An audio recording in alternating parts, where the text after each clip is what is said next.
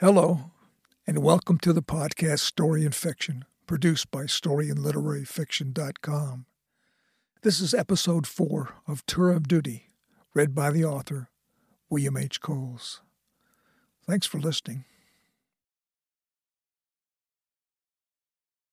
Part 4, Chapter 20 Toussaint, 1965, Miles. On a Wednesday in April 1965, Miles went for his twice a week French lesson with Madame Levine at the Boulangerie. She sat on a table with two chairs in an upstairs storage room surrounded by shelves with metal molds, baking pans, bowls, dishes, lidded jars, some with labels, sacks of flour, tins of sugar stacked in a corner where a window looked out onto the street. Sit, she said in French, bypassing her usual pleasant greeting and without looking up. Today we will discuss General de Gaulle's La Discorde l'ennemi. She looked up with a tenuous smile. Her face flushed, her eyes wet with tears. Miles remained standing, anxious to know what was bothering her. He'd never seen her like this. What's wrong, madame? he asked. It's really nothing, Please sit. We will start, she said. Is there anything I can do? She paused for many seconds. Please, madame, he said. She sighed.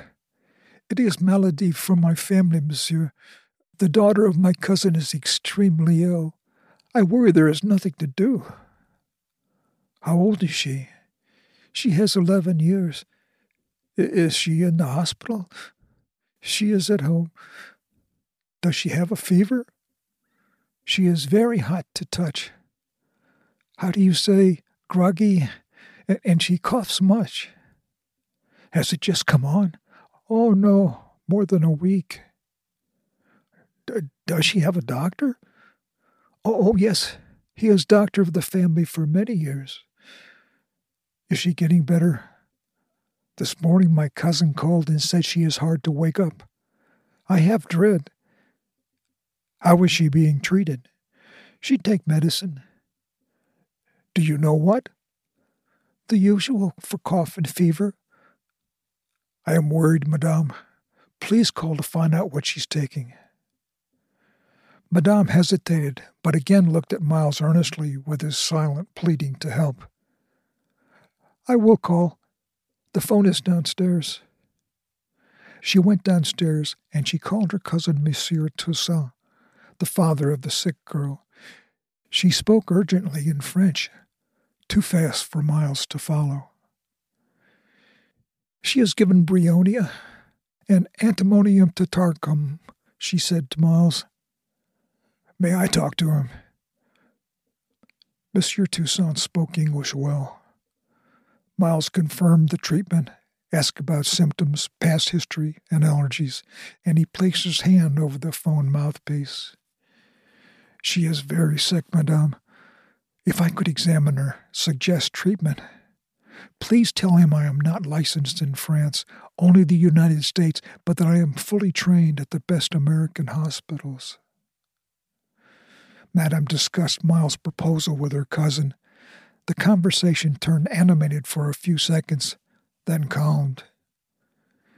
He was not sure, but I convinced him, Madame said. He said to come as soon as you are available. We should go now, Miles said. They live near Tours. We should hurry then. Miles drove to the hospital to get medicines before departing. The majority of French people believed and relied on homeopathic medicine. Even so, Miles was sure the girl might be treated with remedies that probably had little or no effect for a serious condition. In an hour and 35 minutes, they were at the Toussaint home. Madame Levine's cousins were an upper Madame Levine's cousins were an upper class family who lived in Athée sur Cher near Tours, in a modest chateau near the Cher River.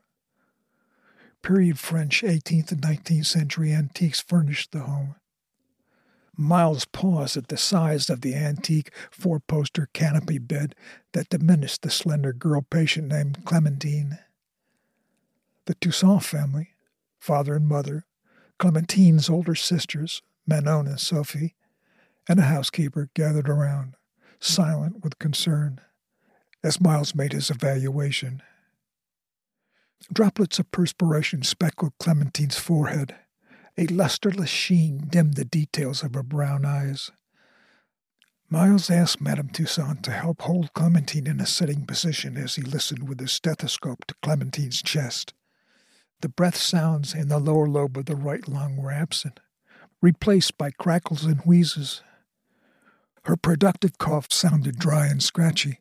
She had a viral pneumonia with secondary bacterial infection, and there was no doubt her medicines had worsened her condition. Madame Levine translated as Miles spoke in English to the family. He emphasized the severity and the danger of her pneumonia. He added the urgency to stop Clementine's medicines. Monsieur Toussaint looked at each member of his family for their approval, and, after a pause, he agreed, but with noticeable doubt of the correctness of his decision. Madame Levine quickly thanked Miles. The family remained silent, clearly anxious about the wisdom of the change in treatment. Clementine's temperature decreased within three hours. She smiled for the first time. Miles said he would return the day after next to examine and gave instructions for reaching him if needed before then. There were no objections. Madame Levine stayed with the family, and Miles drove back to Chateauroux, thankful that Clementine was improving. For five days, in the evenings after work, he drove the hour and 45 minutes each way to the Toussaint's house to monitor Clementine's progress. After a week, as Miles checked her, Clementine smiled at him. Her older sisters, Manon and Sophie, and Madame Levine, were again by the bedside. She is better, doctor. No? Manon asked. Clementine's temperature was normal and her breathing had improved. Her right lung was still slightly congested, but breath sounds were sharper.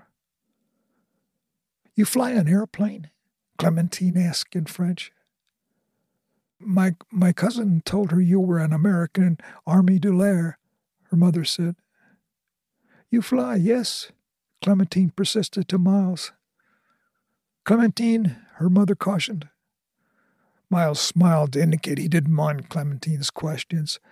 I do fly very big airplanes, he said in the best French he could muster. But best of all, I'm learning to fly a small private plane by myself. Oh, will you take me for a ride, monsieur, s'il vous plaît? I would love to. When you are completely well, and when I'm all trained and have my license, we'll do it.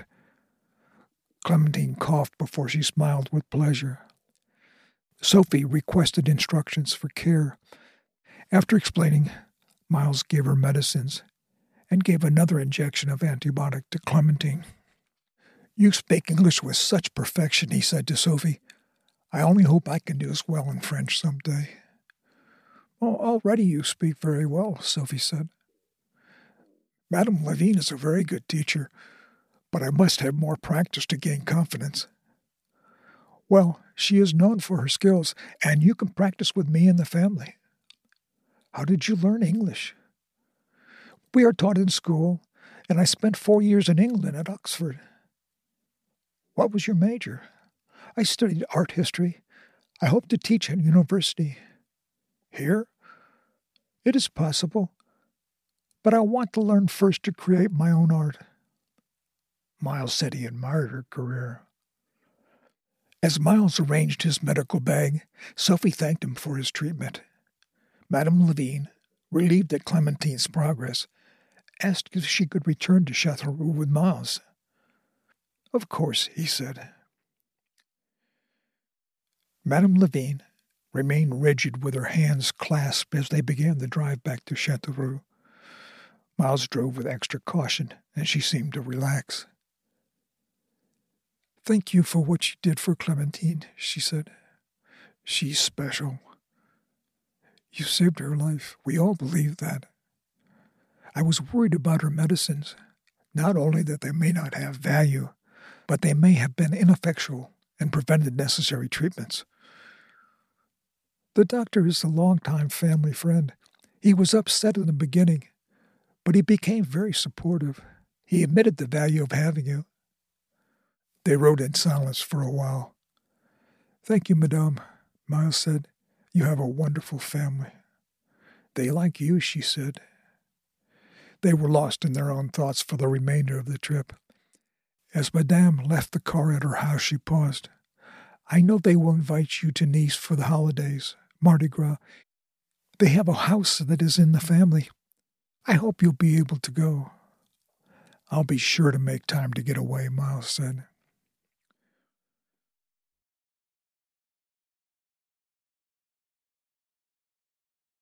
Chapter 21 Talents 1965 Miles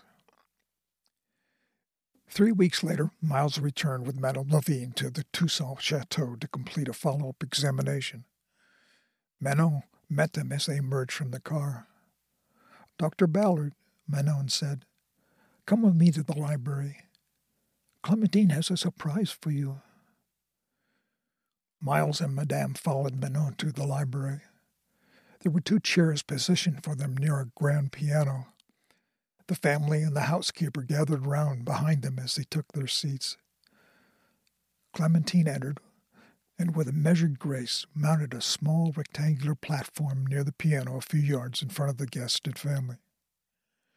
She wore a short sleeved white dress trimmed in lace with a red sash at her waist, and patent leather red Mary Janes with ruffled, turned cuff white socks. Her golden hair had been combed and held back with a white ribbon, Still, errant hair strands drifted down to cover her face, which she swept back at intervals. Smiling politely, she began with a nod of the head bow directly to the audience, and then recited Le Renard et le Corbeau by Jean de La Fontaine. The Fox and the Crow, she said in English. Miles did not know the story, but with Clementine's animated and polished French delivery, he was able to follow the gist. Master Crow perched on the highest branch of a small tree and held a piece of cheese in his beak that he had stolen from the ledge of an open kitchen window. The wise and crafty Master Fox loved cheese and was attracted by the smell. He quickly devised a plan. Well, hello, Mr. Crow, the fox said, how pretty you are! You seem beautiful to me. The crow preened with pride. Clementine frowned with displeasure. I do not lie, continued the fox. If your voice is like your plumage, you are the phoenix of all the inhabitants of these woods. With these words, Clementine tapped her temples with pointed index fingers to emphasize the clever intelligence of the fox. Crow is overjoyed.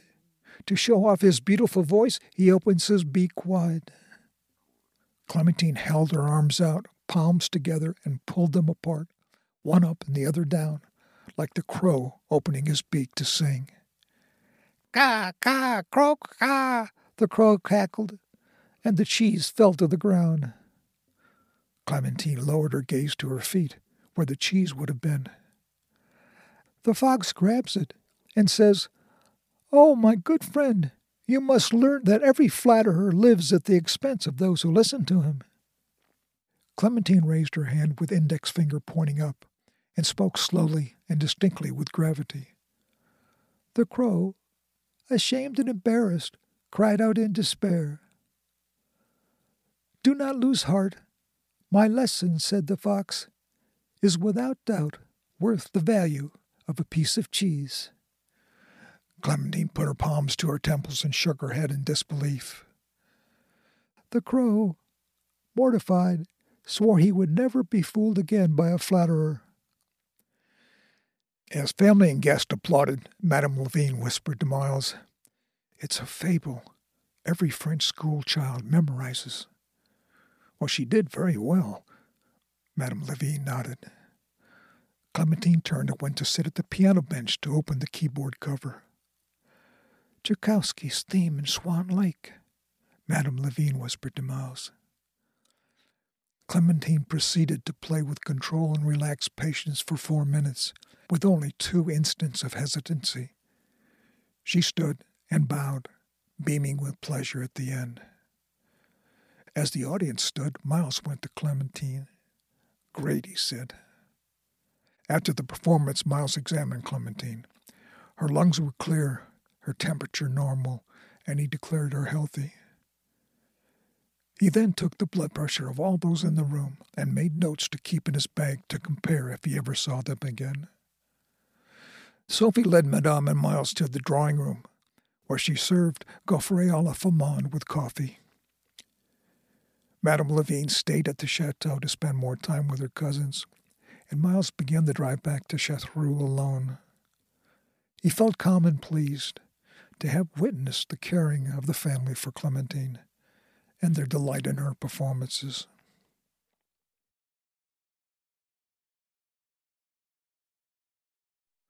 Chapter 22 Paris, 1965. Miles and Ingrid worked at their easels facing each other as Bruce worked at a slight distance away at his permanent workstation. That was their Thursday evening painting session.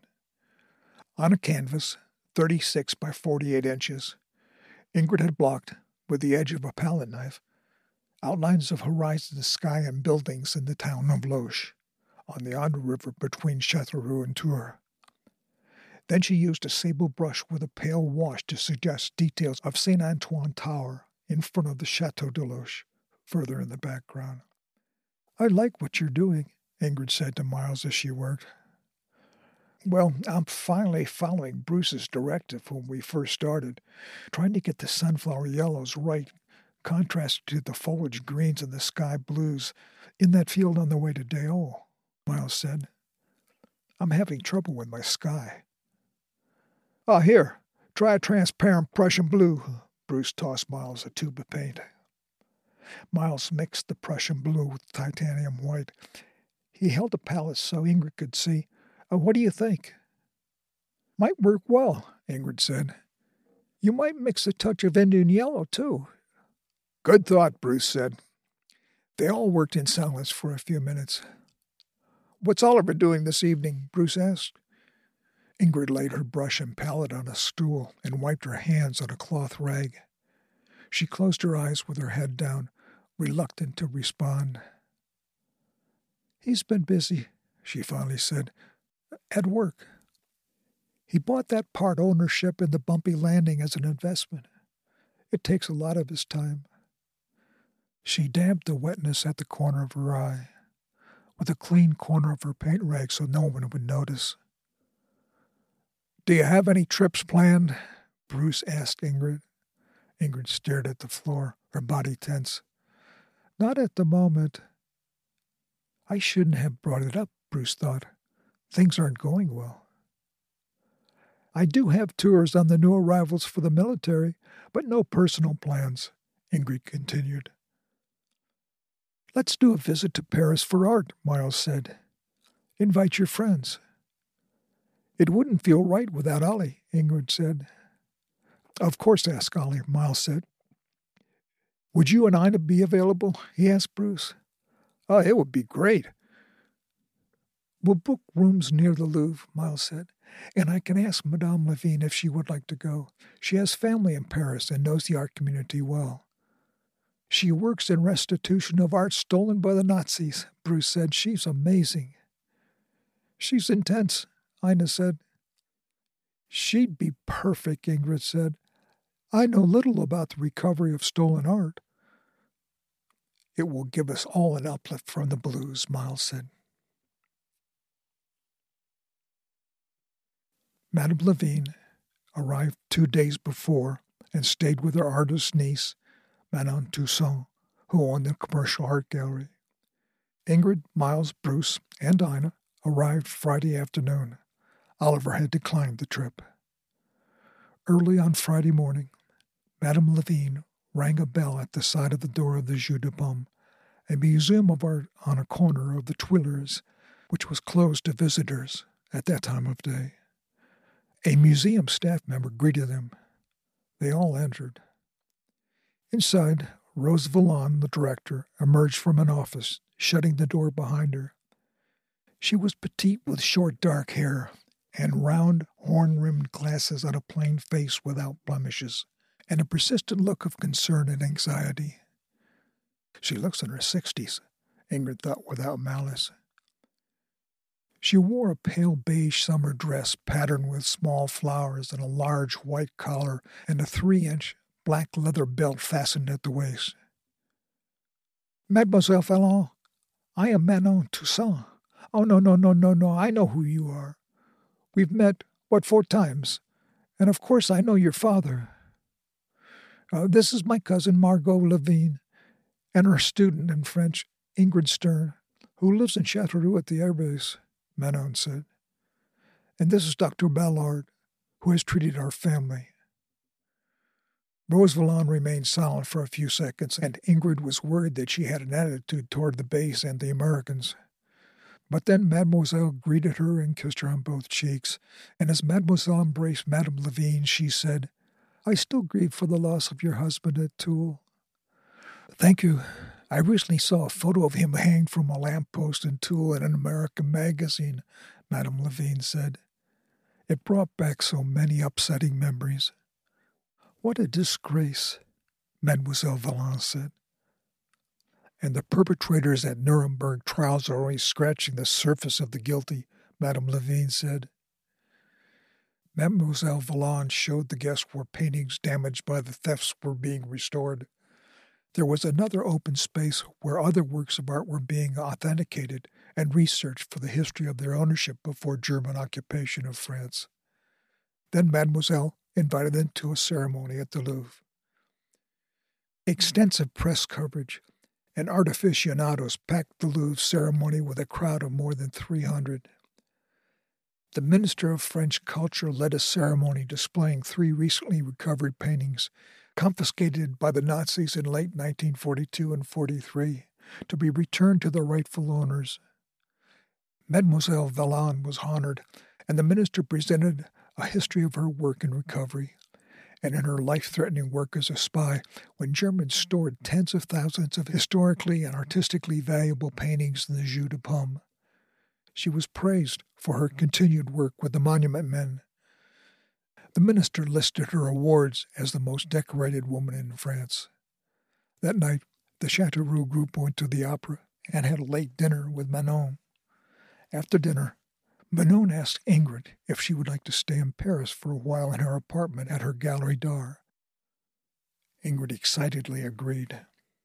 The Châteauroux group left the next morning. Ingrid spent more than a week staying in the apartment above Manon's gallery. She learned about the operations of probably the most successful gallery in Paris at the time. As Ingrid prepared to leave, she asked if she could fill in managing sales and inquiries when needed. Of course, Manon said. I'd like that. I hoped you might have interest. And when I come to Paris, Ingrid said, I'd like to be more involved in the recovery of stolen art. I'll personally arrange a meeting for us with Rose Valland. I know the Ministry of Culture wants to involve Americans. Many paintings have been recovered in the United States Recovery is an exhausting and time consuming task. They'll be thankful for your interest. And I'll call you when I visit home next month in the Indre, Manon continued. I'd like you to know my family. Ingrid was proud and grateful and said so.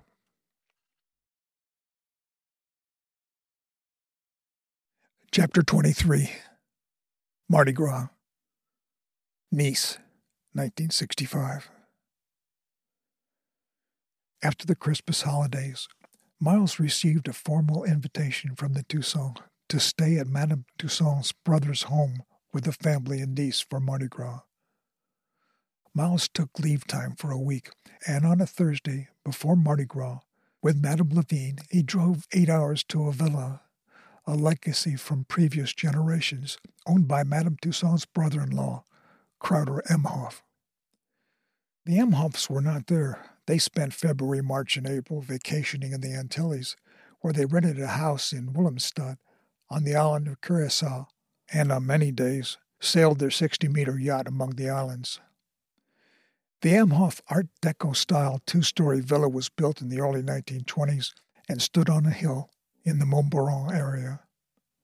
Painted a pale yellow and with off white columns in the front on both levels, it provided expansive views of the city, the 11th century castle, the promenade, the Mediterranean Sea. In private, Madame Levine made it perfectly clear to Miles that the Toussaints were respected and of modest means compared to the excesses of the brother in law, who was indolent and extravagant, she implied. Like to Miles, they all lived so far above his lifestyle, he felt uneasy in their presence for reasons he did not fully comprehend. The next day, Monsieur Toussaint had business with a financial adviser in Monaco. Madame Levine stayed at the villa with Miles and Madame Toussaint, while Clementine, Manon, and Sophie went first to see their grandmother, who lived near the promenade, before they turned to shopping in the city for materials and costumes for Mardi Gras. Clementine chose a hoop skirt dress of green and purple, a white peephole mask, and a sunburst headdress. She picked out a brass scepter burnished to a glistening sheen. At the villa, Madame Toussaint served breakfast for Miles and Madame Levine of pastries, confiture, fresh fruits, and coffee on the terrace in front of the villa. The view, through clear air, was over the wakening town to where the Mediterranean Sea dovetailed on the horizon with a resonant turquoise sky. Madame tells me you were active in the resistance, Miles said to Madame Toussaint. Oh, that was 20 years ago, Madame Toussaint said. I was 25 years old. Margot was the heroine. Madame Levine flushed at the compliment. The Germans killed their first husband in Toul. It was Sophie Toussaint who carried the messages from German activity to resistance leader, Madame Levine said. She was only 12 and constantly in grave danger. During the day, they watch parades on the Promenade des Anglais with dancing women, flowers, cultural and historical themes, and floats with tableaux vivants and giant figures of political and cultural celebrities. Teams of trim women in sparse costumes marched and waved flags and banners, wearing garlands and holding bouquets of fresh flowers. Acrobats on six foot stilts circled the floats. Colossal helium filled balloons bumped along the route tethered with ropes held and heaved by individual crew members. Marching and walking participants interacted with crowds, greeting and throwing bundles of stemmed blossoms. In the evening, they went to City Central, where high rows of stadium style seating were situated in the square facing a large open path for the parades. The Toussaints had coveted seats three quarters of the way up in the stands. The parade started, as the sky darkened to night. Soon flares, Roman candles, starbursts, serpentines, and crackers ignited the sky, obliterating the stars. Eighteen floats carried gigantic paper mache figures, often articulated, of characters exquisite or grotesque, all brightly illuminated with endless colors of purple, stark gold, forest green on vermilion, crimson, mauve, black on russet, blood red on cornflower blue.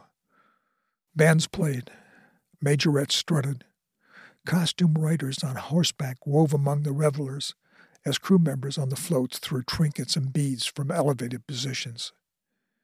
Cannons propelled confetti skyward into the human sounds of merrymaking, frolic, and dance that pulsated through the air. The Toussaints with Miles sat in a row of plank seating high up in the stands. Clementine sat on the seat next to the aisle. Then Monsieur Toussaint, Madame Toussaint, Manon, Sophie, and Miles. The crowd noise intensified as a float featuring Joan of Arc on horseback at the Battle of Orleans came into view. Clementine, using her father's shoulder for support, stood on the plank seating as two men descended the steps in the aisle next to her. The younger man tripped and fell into the older, the heavy set man lost his balance, falling forward, knocking Clementine off the seat. Clementine plummeted down the stairs in the air head first, hitting a stair and somersaulting into the seats, only to have her momentum thrust her back into the aisles, where she continued to fall to the base of the stairs, where she lay, crumpled and silent. Miles was instantly on the move down the row, taking the steps two at a time. Amidst the crowd noise in the stadium, the individuals near the accident were frozen still and silent, unsure of what to do. Miles reached Clementine before anyone could recover from their shock and kneeled at Clementine's side. She was breathing and gasped without signs of pain. Miles cradled her head between his hands and gently moved it into a straight position with the spine. Her look to him showed more surprise than fear. He spoke to her, raising his voice to be heard above the crowd. Breathe deeply and try not to move. Stay calm. A stranger reached out to straighten her twisted torso. Don't touch her, Miles spoke abruptly. Then he said to Manon, who was now kneeling next to him, Keep them away. Send for an ambulance. Manon called to her father to contact emergency. Dazed, he hurried off to find police authority. An attendant appeared. Miles instructed him to disperse the crowd and all but the immediate family as far away as possible. Sophie reached for Clementine's hand, but Miles told her firmly not to touch her, his tone implying it might cause further damage if the spine was injured. He touched the skin on Clementine's legs, but there was no reaction, no movement. The twisted position of her body indicated spinal injury. He had to keep the body motionless until help arrived with equipment to stabilize her. Now Clementine's moist eyes looked vacantly into the continuous ebullient festival sky. She said nothing, her lips trembling. Thirty minutes later, an emergency crew arrived with the combined expertise and equipment to raise Clementine onto a gurney for transport. The ambulance departed, and the Toussaint family gathered to find transportation to the hospital. Miles joined them. Three days later, after surgery, the family and Miles were informed of Clementine's paraplegia. It was partial, and it would be months, maybe years, of intense rehabilitation before the degree of improvement could be determined.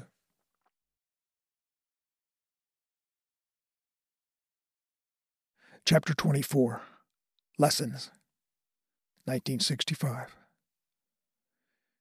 In November, on a visit to Clementine for a health care checkup, Miles learned that Clementine's tutor and tour had died, and the Toussaints had not found a replacement. At dinner with Oliver and Ingrid, Miles mentioned Clementine's sadness, and Ingrid suggested Agnes Coletti. Perfect, if she'll agree to do it, Miles said. Ingrid went into Agnes's house in Brasseux the next morning. We are very fond of the daughter of the Toussaints, whose passion is playing piano. She is very talented. Her piano teacher has died, and she's without an expert tutor. Would you consider teaching her? Ingrid asked. I don't like children, Agnes replied. Best thing I ever missed was childbirth and responsibility for a young one. Clementine is not a child, Agnes. She's 11 and from a distinguished family. She is educated and very intelligent. It's not what I want to do, Ingrid. But she's depressed without activity to improve something she really loves. Think of it as therapy for a child with paraplegia who deserves the best and as a favor to me. I would greatly appreciate it. It's too long to drive. Major Bonard doesn't like to drive in France. Either Miles or I could take you. We both want the best for this girl. Would you like a glass of wine? I've brought a bottle of Montrachet for you. I've never taken to a hard sell, Ingrid. Please, Agnes. It would be a good deed. I've never been a humanitarian either. She's a human that needs you. You are the best. Agnes shook her head with incredulity at Ingrid's persistence of persuasion. You'll never regret it, Ingrid said. Agnes frowned for a few seconds and then looked to Ingrid with a perplexed smile of concession. I'll try, she said, but only on a trial. Ingrid leaned forward and kissed Agnes on both cheeks. Miles took Agnes on her first visit to teach Clementine. Grumpy Agnes had little to say. Well, you don't seem very excited about this, Miles said to her in the passenger's front seat. I let Ingrid weasel me into it. You could have backed out. Not with Ingrid. This is gracious of you, Agnes. Clementine is capable and deserving of the best. Oh, pooh. You are the best. Ingrid said that already. You don't have to swizzle me. I'm not a swizzler, Miles said. Knowing yourself is the beginning of wisdom. Aristotle, isn't it? No, mine, it's the truth. The lesson was in the music room of the chateau. Clementine had a special stool that lifted her higher than normal, and a footstool that supported the braces on her legs. She was dressed in a light blue cashmere sweater and a brown wool skirt. She sat on the piano bench, her wheelchair behind her. Agnes stood next to her to be able to see the keyboard and the music on the intricately carved walnut music rack. Oh, good, was all Agnes could allow as praise for Clementine, although she knew her playing was exceptional. You love birds? Agnes asked Clementine. Clementine nodded. You know the Oriole? His song? I do, Clementine thought for a few seconds. Do da, do da, she went from high to low, and then up, do dee. That's it. Many Oriole breeds use those intervals, thirds and a fifth. Agnes reached out and closed the music folder on the rack. Now, I don't want you to think about what the notes look like. You remember what the Oriole sounds like. Play what you remember.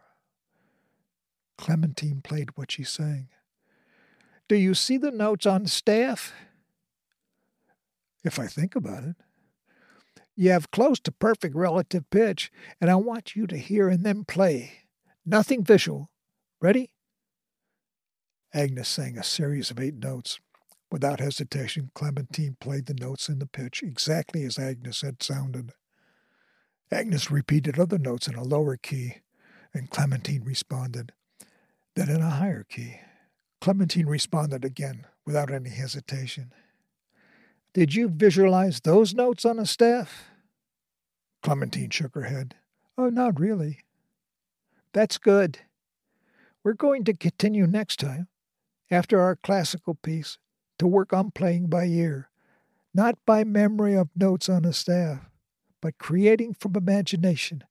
It's an example which many of the classic composers must have learned when writing music inspired by nature. Birds chirping and changing seasons and volatile weather.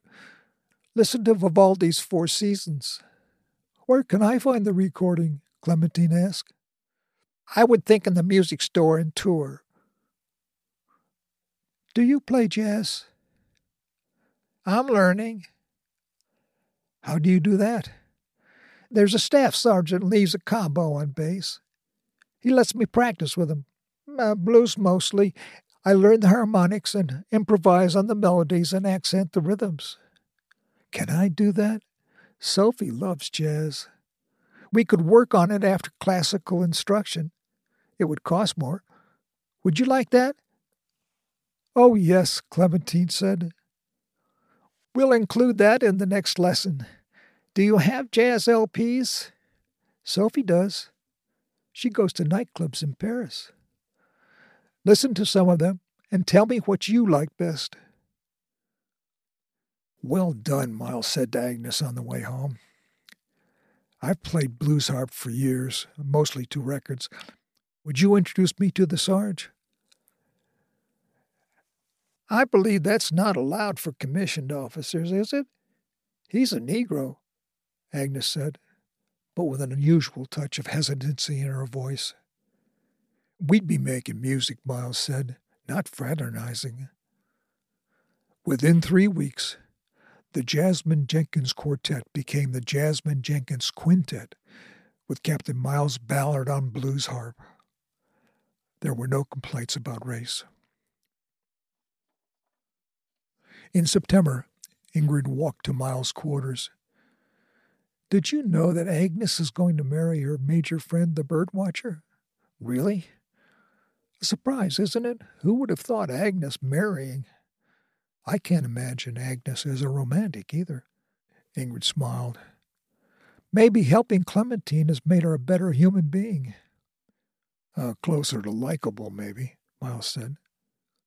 Ingrid handed him a folded piece of notepaper without an envelope. An invitation she wanted me to give you as soon as possible. Inside the folded paper, in a too tightly gripped pen handwriting, Agnes had invited him to her wedding ceremony. Chapter 25 Surprise 1965 Agnes on a late Saturday afternoon, Ingrid went with the Toussaints to Agnes Coletti's wedding to Major Bernard. Miles went straight from work to the pre ceremony reception. Fifty seven invitees attended. A raised platform and white painted folding chairs were arranged on a tendered lawn of the farm of a friend of the Major's. Minutes after Ingrid's arrival, Agnes, breathing determinedly, took Ingrid firmly by the arm and led her to the edge of the crowd where they couldn't be heard. I'm calling the wedding off, Agnes said. Ingrid couldn't think of a response. Agnes carried on. I'm going to announce it before the ceremony. Does Major Bernard know? Not yet. He has got to know, Ingrid said. You just can't surprise him at the altar. I haven't told anyone. Why are you doing this? Is it just being in France, the isolation, not knowing the language? Agnes was lost to tell her feelings. He doesn't talk to me when we're alone, she thought. He's getting old, she said. Everyone is. Not like him. He doesn't have the energy to make new friends. His memory is gone. He vegetates. His emotions are a flat line. I'm ashamed of how I feel, but it never ceases to irritate me. He's depressed? Ingrid asked, feeling the source of Agnes's actions. I would be his caretaker, not his companion. What would you do? Ingrid thought for a few seconds, sympathetic with Agnes's dilemma. Do what you feel is right, Agnes. What are you planning? A new life in Paris. I now have friends in the music community, and I'm going to teach piano and organ. I'll play in a cathedral, and I've been asked to play and teach daily in the workshop of an internationally famous organ maker. Is this your real reason for backing out? Well, I was planning to take him with me to Paris, but I don't think I could stand it. Then you must tell him, Agnes, before your announcement. Couldn't I just uh, leave? That's not right. I could leave a note. Look, dismiss the priest, tell the quartet to play for two hours more, then take the major with you to the platform and gather the audience and tell them. Agnes paused. I'm losing my nerve.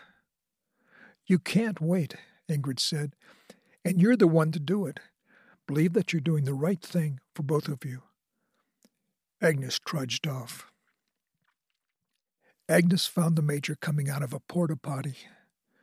She blurted out her decision, avoiding explanations that tumbled inexpressibly in her mind. The major shrugged. Is that all you can say? Agnes said with a flare of anger. I've been expecting it, he said. Really? We're not alike, Agnes. It would be a mistake to marry, he said without passion. Well, I'm glad to have that straightened out. Let's get this over with then. She turned to start toward the platform. But the major stopped her and took her hand. Uh, relax, he said. Look composed. He led her calmly to the podium with a microphone. He squeezed her hand when she tried to let go. Agnes took a deep breath to begin her confession.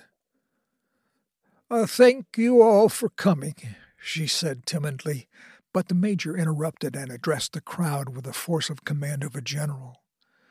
Attention, please, he said. Gather round. We have an important announcement to make. Without urgency, the crowd began to move, and the major repeated his announcement two more times so all would hear. Then, with the crowd gathered, he still had not released Agnes' sweaty palm. He thanked all for coming this afternoon, thanked them for their friendship. He hoped their understanding would keep friendships as sustainable as they have always been. We have an announcement, he said, pausing and gazing over the crowd. We've decided not to marry. A silence ensued. Agnes was thankful that she heard no gasp, then worried why there had been none. Agnes and I are the best of friends and always will be, the Major said. We wish the best to all of you, our friends. We love you all. Please enjoy the music and the party. Stay for as long as you want. After faint applause, Agnes spoke her voice high and strained. The bar is open until the last person leaves, she said.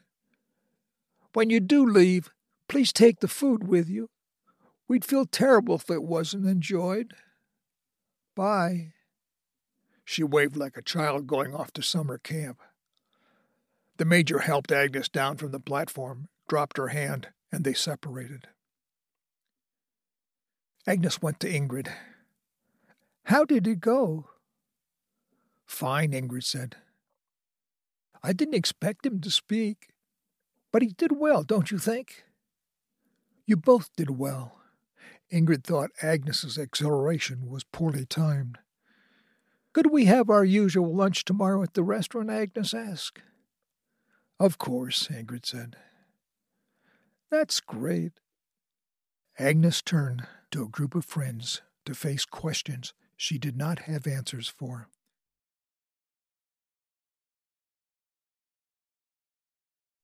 Chapter 26 Bob Goggin and the General, 1965. The General took Bob Goggin to Scotland as his lawyer, ostensibly for official consultations about air strength and U.S. support for the United Kingdom if attacked. The meeting was in London, but the General, and high ranking officers had reservations at the old course at St. Andrews after the meeting. The general played golf poorly and usually surrounded himself with quality players to detract from his inadequacies. On the return trip, Goggin saw an empty seat next to the general, vacated by an aide who had gone to the bathroom. Goggin rushed forward and sat down. Uh, what's up, Goggin?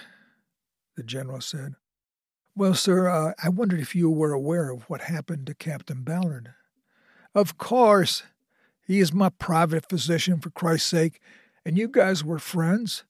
I'm sorry he left the service. Well, yes, sir. And I was also his lawyer at his court martial for insubordination that ignored the lives he saved and the thousands he healed. The aide came back down the aisle toward the general. The general raised his hand and pointed a finger at an empty seat a few rows away. So what do you want? the general asked. Miles wasn't treated well by the Air Force, sir. He was acquitted. Yes, sir, after an appeal, but he was harassed by a few officers who thought him guilty of insubordination.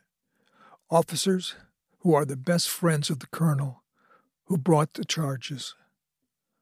The general knew all the circumstances of the court martial, and Goggin was well aware that the general didn't like Springer, personally or professionally. Miles was the best GMO we've ever had, sir. He was loved by patients. He devised programs. He persisted in follow up. He formed a research project on suicide. Ah, get on with it, Goggin.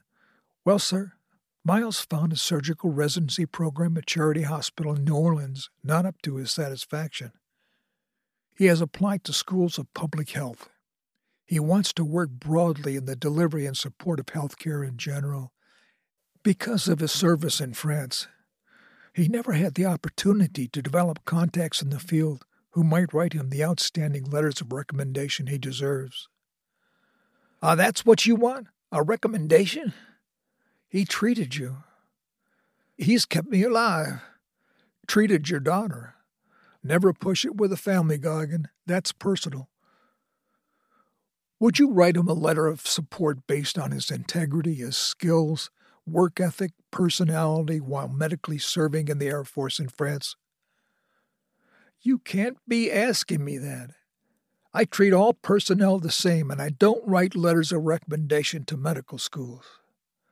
Yes, sir, I understand.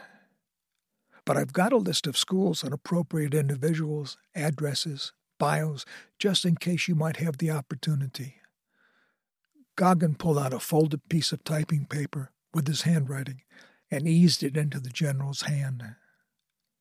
Goggin, you are beyond belief. Did Ballard put you up to this? Absolutely not, sir. You know he's not like that. But you are, aren't you? Well, the answer is no, and never mention this conversation to anyone, for your own sake. The general frowned as he worked hard to absently tuck Goggin's folded paper into his inside coat pocket. Thank you, sir, Goggin said.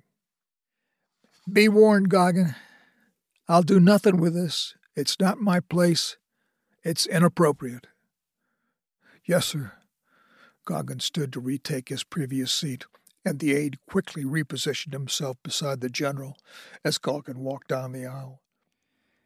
He'd gotten further than he ever imagined with the general, and he was pleased to believe the general would help if he could.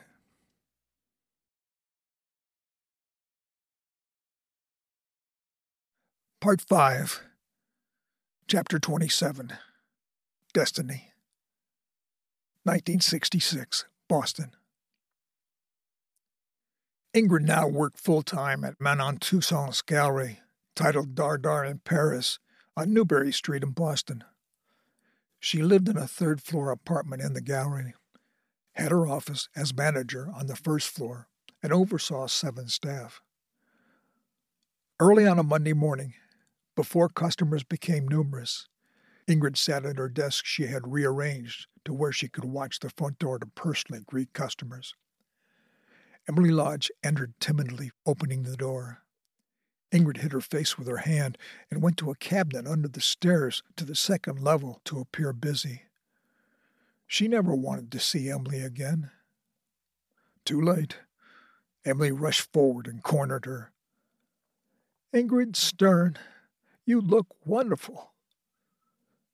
Ingrid felt a sharp pain in her chest at seeing Emily and searched for words.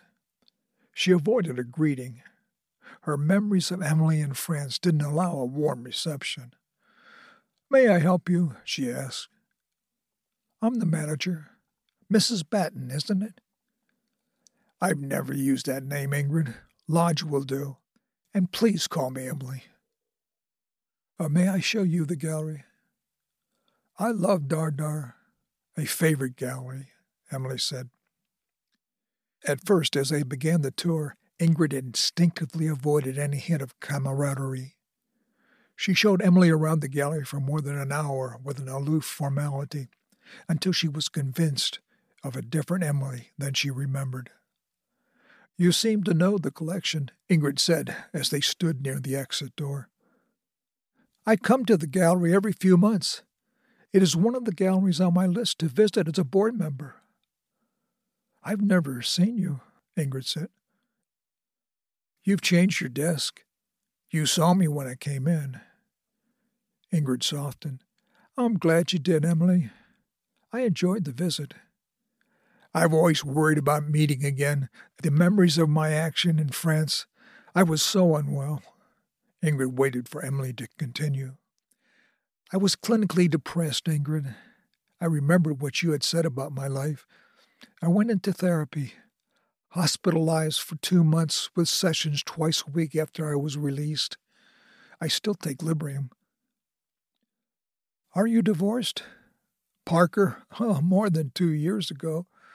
My analyst said my marriage was a major contributor to my illness. Oh, my. Emily grabbed her shoulder bag. I've got to go. Doctor's appointment. Could we have dinner together tonight? I'd like that, Ingrid said sincerely. That evening they dined together at Durgin Park. And now I'm estranged from Mother, who has refused to be civil to me since the divorce and tried to prevent me from marrying Lionel, Emily said. I still feel occasional guilt about disliking my mother, but without her, I have more confidence. I've made a circle of friends, my own friends, and Lionel's perfect for me.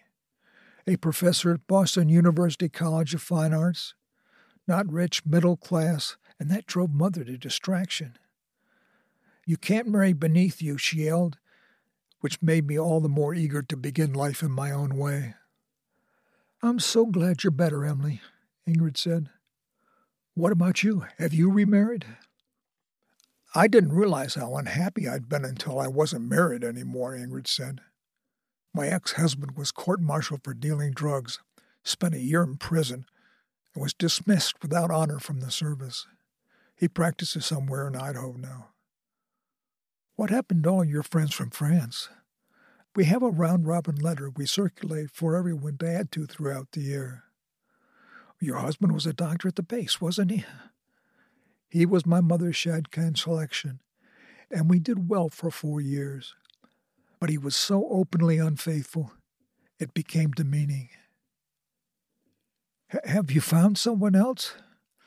Mother found a prospect for me, again with a Jewish Shadchan. But he's much older than I, shy, insecure, educated but dull, and I've given up on him, and I don't see him any more and Mother and I don't speak to each other. They talked over dinner for more than three hours. As they were leaving, Emily said, I forgot to ask, do you do acquisitions for the gallery too? 60%, mostly American, some Canadian, but the Canadian quality isn't as desirable for us. The owner, Manon, has the most valuable contacts in Europe, and she ships stock every three to four weeks. We're doing a good business. You're well respected for your iron quality. Thanks. Manon has been a friend and a teacher. I learned buying and management from her in Paris. When I see what you've done, would you permit me to place your name for a position on the acquisitions committee at the Museum of Fine Arts? Am I qualified? More than qualified with your studies and experience and the board would be especially interested in your work with restoring Nazi art thefts to their original owners. I met Mademoiselle Vallon many times in Paris, and Manon and I helped recover two paintings and a sculpture from Germany and a painting from Italy. May I propose you as a committee member? Please do, Ingrid answered, warm with pleasure. Emily and Ingrid became friends, Emily accompanied Ingrid on a buying trip to Montreal. They worked together at the MFA. They attended concerts and lectures. Ingrid wrote to Miles, now still in New Orleans, out of the military, and intent on finding a new career other than surgery for himself. Dear Miles, you can't imagine how much Emily has changed. It's remarkable. She is now estranged from her mother, and finally her mother is out of her life, as recommended by her analyst. She does see her father once a week. I've met him twice, and genuinely like him. Her new husband is a little wonky at times about political opinions and never misses a Red Sox game, even away games. But Emily doesn't seem to mind. They love each other, and I'm happy for her. Excited that you're playing blues harp with street bands in New Orleans. Would love to hear you play. I wrote to Agnes often. She made the right decision not to marry. She is giving lessons on piano and organ in Paris and, with her near perfect relative pitch and skills, is paid by restorers to help tune organs, especially the older ones. She has many friends and speaks French very well now. She has no contact with the base, but visits the Toussaints twice a month to help Clementine with her progress. Emily has plans for a trip to Paris with a few friends for two weeks. She and Lionel are paying for airfare and lodging.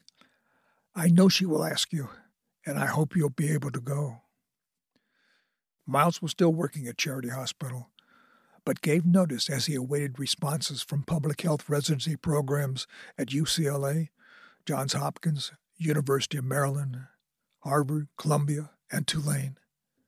He was anxious about his chances. He received a handwritten invitation from Emily and Lionel within days. He called to thank her personally, and, apprehensive about her motives when she met him for the last time in Châteauroux, to sense her new disposition. She had changed. He wasn't sure who she really was now, but there was no doubt she was a different person.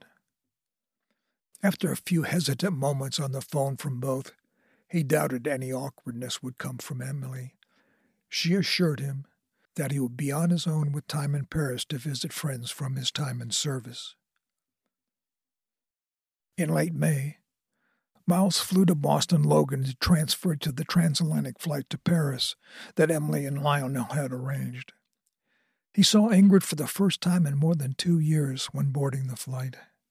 His ever present affection for her swelled inside him and he greeted her with warmth and camaraderie. At the Paris hotel, all travelers were making arrangements for dinner. Ingrid asked Miles if he were free. He smiled widely with a boost of vitality. Where do you want to go? he asked. She suggested Le Grand Véfour, that had three Michelin stars, served exquisite food, and was within walking distance of the hotel. They were seated facing each other at a table for two next to a mirrored wall that reflected views from windows to the exterior. It's been way too long, Ingrid said. I'm so glad to see you, she repeated for the second time since they'd met. You haven't changed in the least, Miles said. Oh, what did you expect? My memories. We had wonderful times together. Art at Bruce's and Ina's, the trips, Thank God for your letters. And you for yours. How are things at the gallery? It's special working for Manon. I'm in charge now, and she spends much of her time with her family in Athée. Sophie wrote me that Clementine is mobile now with braces and crutches, Miles said. I spent a weekend every month with a family until I left, Ingrid said. Manon is doing bronze sculpture in Paris. She's made me a part owner in Boston. We have a staff of 12 now. 12? Miles asked. That includes restorers and framers and appraisers, marketing and sales. And we have more than 50 contributing artists and requests to show from hundreds of others. I'm pleased for you. Do you go to New York often to see family? My family ignores me, Miles. I haven't been an ideal daughter.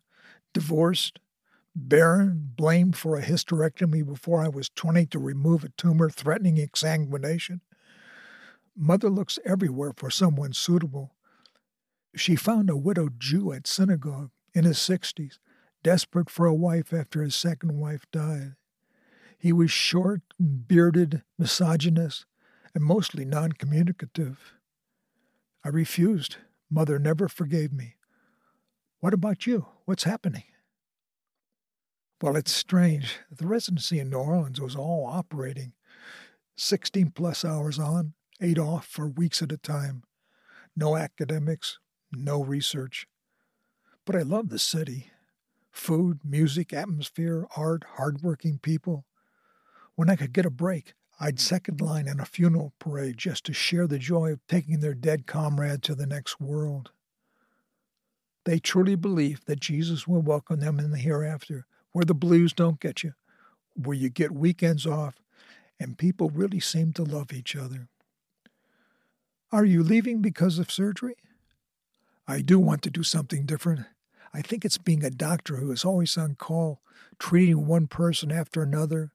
It's mechanical an assembly line of human suffering. You just put them back together anatomically and physiologically as best you can with what you have. You think of all the souls that you never have chances to heal, and you never have enough help or resources to do your best. What is that that Emily's mother said about you? Uh, his time and his brain are taken up with working on his Humpty Dumptys or something like that. I really want to work with healthcare systems and deliver quality healthcare equally for everyone. And I want time for myself. Develop as a human being who cares rather than a mechanic who repairs. We did help people in France, didn't we? Ingrid said. Miles nodded. And the military. But it's France that I miss. Do you? Oh, yes. Vibrant times and an artistic culture. We were so fortunate. Would you go back? I don't have the finances now, but I will go back. I dream about it. I miss the French way of life, Ingrid said, and the people who live it. Madame Levine, the Toussaints. And Clementine is an elegant young lady now. She thanks you.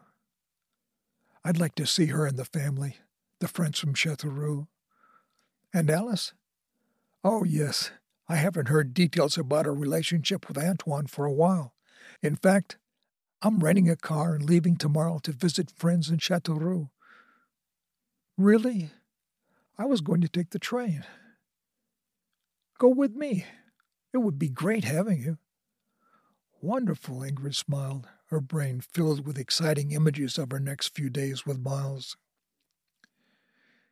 They stayed three nights with the Toussaints. They took Clementine to a festival at the Chateau de Chambord. Clementine used a wheelchair for the visit, but spent most of her regular days ambulatory with crutches. On the second night, they had dinner with Alice. Antoine wasn't available. Alice had completed her book on the war and submitted it to a publisher. Ingrid said she was still working on her book on the Holocaust. Alice seemed withdrawn. Miles glanced at Ingrid to let her know how he felt about Alice's distress. Is everything okay between you and Antoine? Ingrid asked gently. Oh, of course.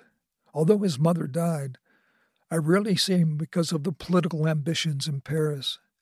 I'm busy writing for an American press, and I live mostly with mother and father. My sister ran off with a staff sergeant. Antoine's family doesn't really like me. What is the effect of the U.S. military leaving France? Miles asked. Almost no presence now.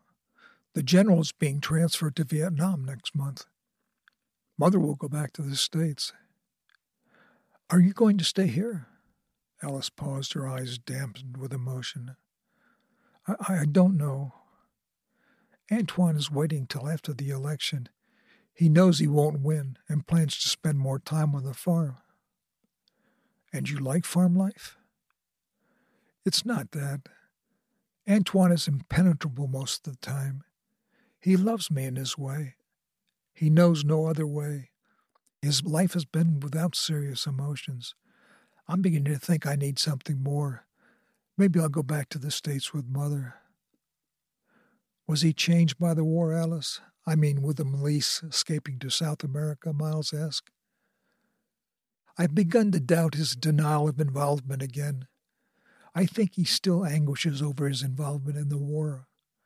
He rejects charges of violence, but I think he's unwilling to remember the past. We have an opaque curtain between us to keep us from confronting things we have both buried. More wine? Miles asked Alice. Please, Alice said. Miles signaled the garçon. Alice said Madame Levine and her husband had sold a boulangerie and had retired to southeastern Spain. Miles wrote down the address as he and Ingrid departed the dinner. I don't want this trip to end, Miles said. He led Ingrid to a wrought iron seat for two, away from the path overlooking the Cher River. Can you arrange more time off before the flight back? How long? she asked. Ten days, maybe two weeks. Leave on the 28th? We can make it a travel vacation Portugal, the French Alps. She took his hand and put her head on his shoulder. I have hope for something like this. She kissed him on the cheek. They spent two days in Aix-en-Provence. Miles, out of courtesy and respect, booked separate rooms for each of them. On the second night, Miles heard the connecting door open to his unlocked room in the haze of his light sleep. The bed shimmered as Ingrid sat on the down quilt. Miles, she said. Hmm, he said. He felt her breathing, the scent of her absorbing him. The cover unfolded back as softly as a cloud slipping over a mountain range, and she was beside him. Without speech, he held her, his heart kneading in his chest, with a gentle firmness as to never let her go. They made love slowly, every touch a pleasure, every whisper a rapture, their dreams united, their souls as one. They had breakfast in the room in silence the next morning, smiling and gazing at each other. They drank coffee on a sofa, holding hands. A walk? Ingrid asked. He kissed her on the lips. They dressed and walked a five mile trail through the forest to a plunge waterfall splashing into a punch bowl pond. They couldn't let go of each other. Dehydrated from the exercise, they lifted water from the pond to their mouths with cupped hands the water leaking through the cracks among fingers. They carried on in still silence, communicating a love they had both longed for. They returned to the hotel hungry and happy. They ate an early supper in the restaurant and went to bed in his room together. He held her. I love you, he said. She cried happy tears and undressed for bed. The next morning, as they packed to leave for the States, Ingrid said fretfully, What are we going to do, Miles? I don't want to go on living without you. It's been too long already. He stopped packing. We've got to figure something out. I'll have to change my plans for school. No, no, you can't do that. I'd feel guilty, and you'd always wonder what could have been, and would it have been better. I could ask Manon about opening a branch of Dardar where you settle. I can't let you do that, Miles said. She teared and crossed the room to hold him. We can work something out. Have faith. I will, I promise, he said. They returned to Boston on the same flight, arrival mid morning, and while Miles waited for his connection to New Orleans, Ingrid sat with him. They enjoyed the special awareness of being together again, a blessing, but avoid talking about how they might erase the physical gap between them until plane was ready to board. What can we do? Ingrid asked. Maybe I could ask Manon to find me work in New Orleans. Maybe I could find a teaching position in Boston. I could do academics. Or maybe a miracle will happen and I'll get into a public residency close to you. I won't lie. I'm anxious about my chances, but anything's possible. You have so much to give. He gazed into her eyes. Don't you think it's time we got married? A cry of joy escaped her, loud enough the passengers turned their head. They embraced as if to bury themselves forever in a clasp of mutual caring. We'll work it out some way, she said. In New Orleans, Miles took a taxi directly to the hospital to work a night shift for a friend. The next morning, he returned to his second floor apartment in the French Quarter.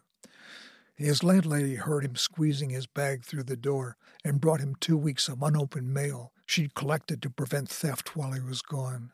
An armful. Scattered among the bills and advertisements, letters from university were easily spotted by the official envelopes. He tore open the glued flaps one by one. UCLA, Johns Hopkins, and Maryland had turned him down. Tulane, Columbia, and Harvard had accepted him. He called Ingrid long distance. I'm coming to Boston. When? Can I pick you up at the airport? Not today. I mean, I'm moving to Boston. I don't understand. Harvard accepted me. I'll be in school in Boston.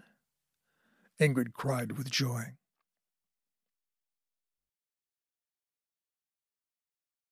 This is the end of the novel Tour of Duty by William H. Coles. To read more short stories, novels, and nonfiction about how to write creative stories, go to storyandliteraryfiction.com.